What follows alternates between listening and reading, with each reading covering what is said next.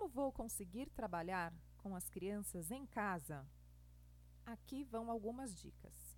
Mantenha a rotina com o horário de dormir das crianças e disponibilize o tempo antes de elas acordarem ou depois que forem dormir para os trabalhos que exijam maior concentração. Não se responsabilize por distrair seus filhos ou providenciar distração a eles o tempo todo. As crianças são capazes de criar e se entreterem sozinhas. Isso é saudável para elas.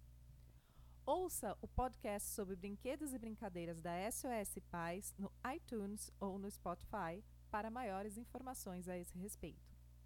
É preciso conversar com as crianças para que elas saibam que não se trata de um período de férias e, portanto, sua disponibilidade não será a mesma.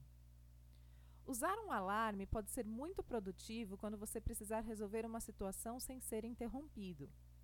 Deixe o timer onde as crianças possam ver e diga que só poderá ser chamado quando o alarme soar. Isso vai virar um desafio, uma brincadeira. As crianças precisarão se adaptar também, então comece com baixo intervalo de tempo e vá aumentando gradativamente. Lembre-se que as crianças entendem melhor o que elas podem ver, o que é concreto, do que uma ideia abstrata.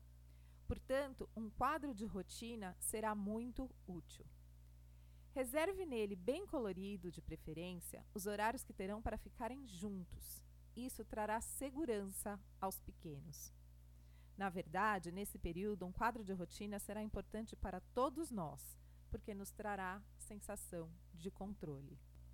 Eu sou Denise Roher, orientadora parental da SOSPaisApp.com.br.